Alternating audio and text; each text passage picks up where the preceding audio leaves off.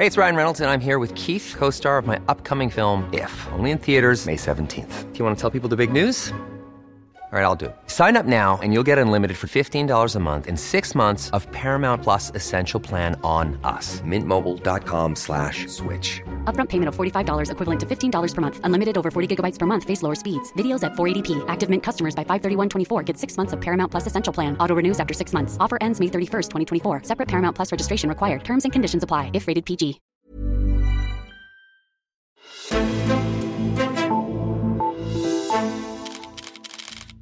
De fem partiledere, som kunne fremlægge den nye store forsvarsaftale i søndags, stillede glædeligt op til billeder med store smil.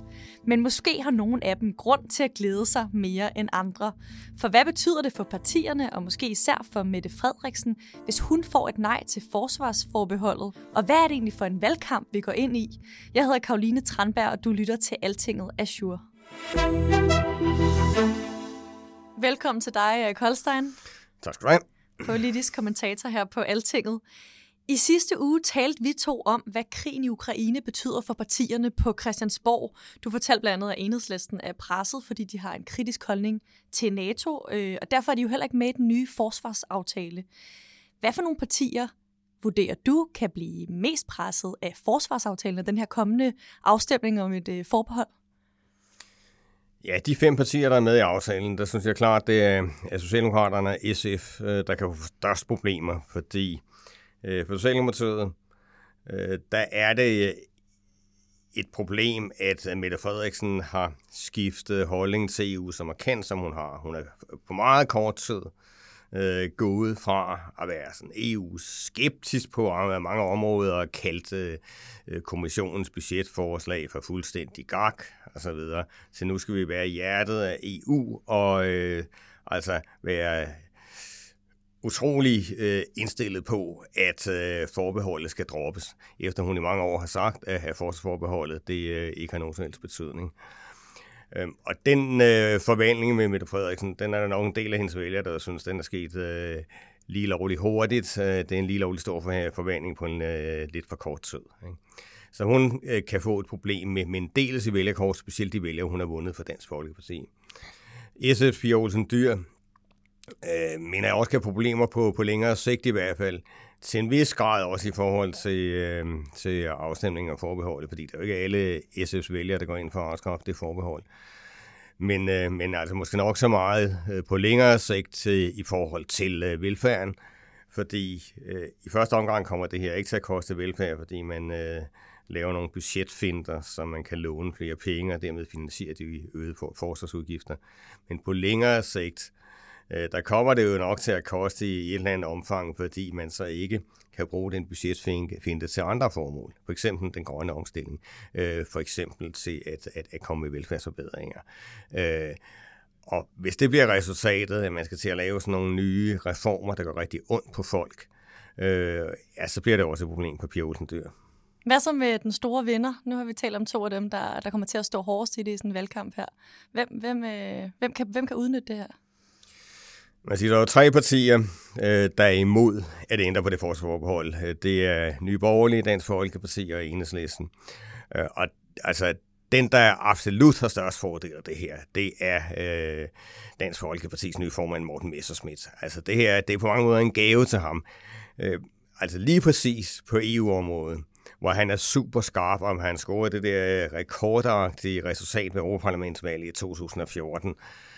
Øh, Lige præcis der kan han ikke få en bedre sag at kæmpe for som, som ny formand. Det er noget, der vil kunne forene øh, D F-fløjene. Øh, altså, nu har de jo så brudt ud af partiet, men man kan sige, selv dem, der er brudt ud, de er, jo, de er jo enige i, at man skal bevare det der forbehold. Ikke? Øh, og D F's vælgerkort vil stå øh, ret enigt i den her sag, og han vil kan håbe på, at Europa nogle vælgere for andre partier på det spørgsmål der. Så han vil kunne føre en af en meget bestand og målrettet kampagne på det, og satse på at få nogle socialdemokratiske vælgere, nogle venstrevælgere tilbage i folden, øh, som resultat af den her afstemning. Øhm, Enhedslistens Mark Villersen kan nok også bruge den til en vis udstrækning. Altså, Enhedslistens vælger er dels i forhold til, øh, til E U. Så det er ikke en, en hundrede procent vindersag for Villersen, men trods alt får hun drejet spørgsmålet om øh, hele Ukraine-krigen og øh, den aktuelle politiske dagsorden, hvor at dreje den væk fra noget, der er meget, meget kritisk for Enhedslisten, og hvor de er kommet i problemer omkring NATO og så videre. Hun får drejet over til E U, øh, hvor de også kan håbe på, at, at øh, måske vinde nogle vælgere fra S F. Hvis vi ser på nogle af de seneste meningsmålinger, så viser de, at omkring fyrre procent af danskerne vil stemme ja til at fjerne et forsvarsforbehold, som det ser ud lige nu. Kan du sige noget om, hvad det er for en valgkamp, vi kommer til at se ind i? Den tror jeg bliver øh, utrolig brutal. Øh, meget, meget beskidt. Altså, øh, modstanderen vil sige, at øh, de partier, der nu vil sætte det her til afstemning, at øh, de igen er på vej til at snyde danskerne. De benytter sig af, af, på ufin vis benytter de sig af en international krise til at øh, få deres politik igennem. Øh, og de kan med en vis ret pege på, at der normalt øh, har været et flertal mod at afskaffe forsvarsforbeholdet øh, i de målinger, der har været indtil nu. Ikke?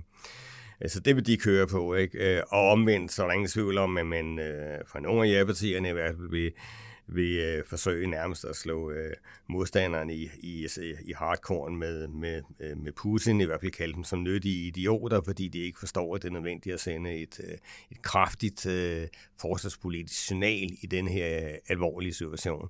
Øh, så der vil helt klart blive gået til stålet. Det bliver ikke kønt at se på, men det bliver sikkert øh, utrolig underholdende. Underholdende, siger du. Øhm, nu var du selv lige inde på en af dem fra Blå Blok, der virkelig får en platform til at tale politik af Morten Messerschmidt. Men hvad med resten af, af Blå Blok?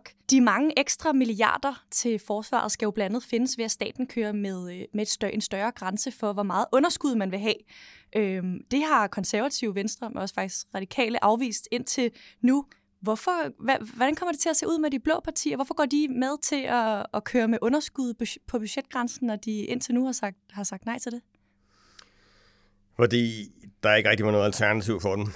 Altså, hvis der skulle dannes øh, et stort nationalt kompromis, altså rækkende fra S F til Konservative, øh, så var det en betingelse for, for S F og for den sags skyld også for Socialdemokraterne, at øh, det ikke måtte gå ud over velfærden her nu.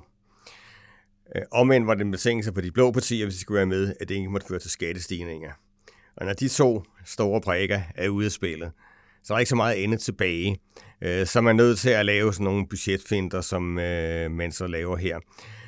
Og det er i hvert fald meget mindre onde for Venstre og Konservative, end hvis de skulle have et nogle skattestigninger. Og hvad med Blå Blok i forhold til den her valgkamp? Hvordan stiller det dem som sådan en samlet blok? Jamen, det bliver jo ikke en samlet blok, fordi det er klart, at Nye Borgerlige og øh, Dansk Folkeparti, de kommer ind for et med øh, Venstre og Konservative. Øh, så på den måde udstiller selvfølgelig en splittelse i Blå Blok, men det mener jeg ikke er noget stort problem, fordi altså, den splittelse er velkendt, den har altid været der. Så det, det ved man godt, det er ligesom en given forudsætning, og der slås man, og, og det betyder ikke, at man ikke kan arbejde sammen i øvrigt. Øh, og skal man huske på, det er jo også øh, parallelt det, der sker i Rød Blok, ikke? Fordi der har man så Enhedslisten, der som det eneste parti består og, og argumenterer for en nej til at afskaffe det der forbehold.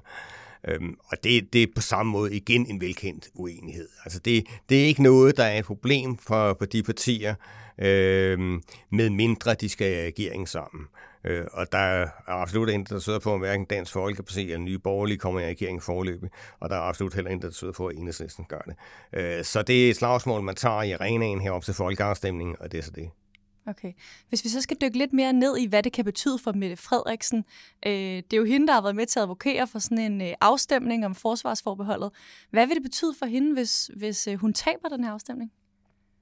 Det vil være rigtig, rigtig skidt. Altså, at, at man kan sige, det er lidt ironisk, ikke? Fordi det er jo fremført de radikale og Venstre, der er presset på for at få den afstemning nu. Hvis Mette Frederiksen øh, som statsminister taber alligevel, ikke? Altså, så det, det er hende, der kommer til at stå med aben, selvom det er de andre partier, der, der øh, har presset på. Øh, det er hende, der ligesom vil være billedet på nederlaget, ligesom for eksempel Nye var det ved afstemningen om euroen i, i år to tusind. Øh, og hvis hun får et nederlag ved den her afstemning, som optakt til et folketingsvalg, så er det godt nok den dårlige generalprøve, hun overhovedet kan forestille sig.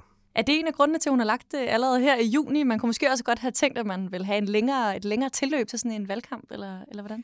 Ja, det tror jeg spiller ind, men så tror jeg også, det spiller ind, at øh, hun godt ved, at stemningen hurtigt kan ændre sig. Øh, hun kan med en vis ret håbe på, at folk stadig være meget optaget af Ukraine-krigen her om, om nogle måneder, selvom der så kommer en våbenhvile måske, og det ikke er helt så dramatisk øh, på det tidspunkt, øh, så vil det stadigvæk være øh, meget præsent hos vælgerne.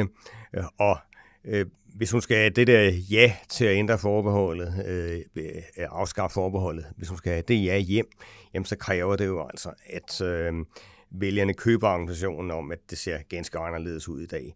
Øh, så derfor er der en taktisk idé i at lægge det så tæt på øh, øh, højdepunktet i øh, Ukrainekrigen som muligt. Øh, spørgsmålet er så, hvordan vælger man at se på det, fordi der er nok også nogen, der synes, det er lige lovligt smart. Men der er ingen tvivl om, at, at øh, hun har frygtet, at hvis hun fik en, en meget længere tilløb, hvis hun fik øh, et halvt år for eksempel, at tingene så kunne se meget anderledes ud, og vælgerne gik op i nogle ganske anderledes ting, og derfor ikke var indstillet på at ændre forbeholdet.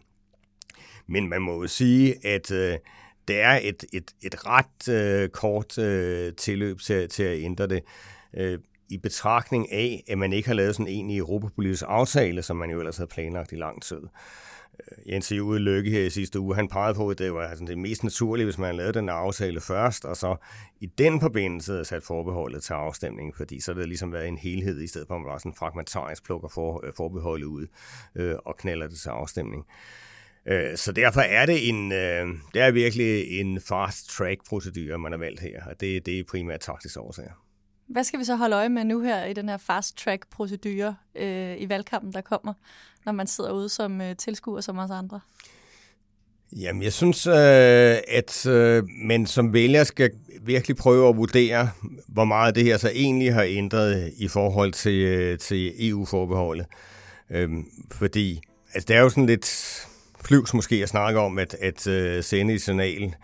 Uh, så til det, jeg i hvert fald vil kigge meget på, det er, om, om, om der kommer nogle oplysninger frem, uh, der peger på, at, at hvis man ikke ændrer ved det her forbehold, jamen så vil der være en række nye situationer i E U-sammenhæng, som Danmark ikke kunne være med i. Altså hvis, hvis man kan, kan godt gøre, at det godt være, at det ikke har spillet nogen rolle indtil nu, men situationen er nu så markant ændret, at det kommer til at spille en stor rolle i praksis, hvis vi ikke er med i det forbehold. Så synes jeg, så har ja siden et rigtig stærkt argument. Men omvendt, øh, hvis de ikke øh, kan komme med sådan et argument på bordet, øh, så synes jeg, at, at, at det ser, måske ser lidt svagt og lidt smart ud det her. Tusind tak, for at du var med i dag, Erik Holstein. Selv tak. Politisk kommentator på Altinget, og tak til dig, der lyttede med til den her udsendelse. Hvis du vil læse mere om forsvarsforbeholdet og om krigen i Ukraine og en række andre nyheder, så sker det inde på altinget punktum d k. Jeg hedder Karoline Trandberg, og vi lyttes ved.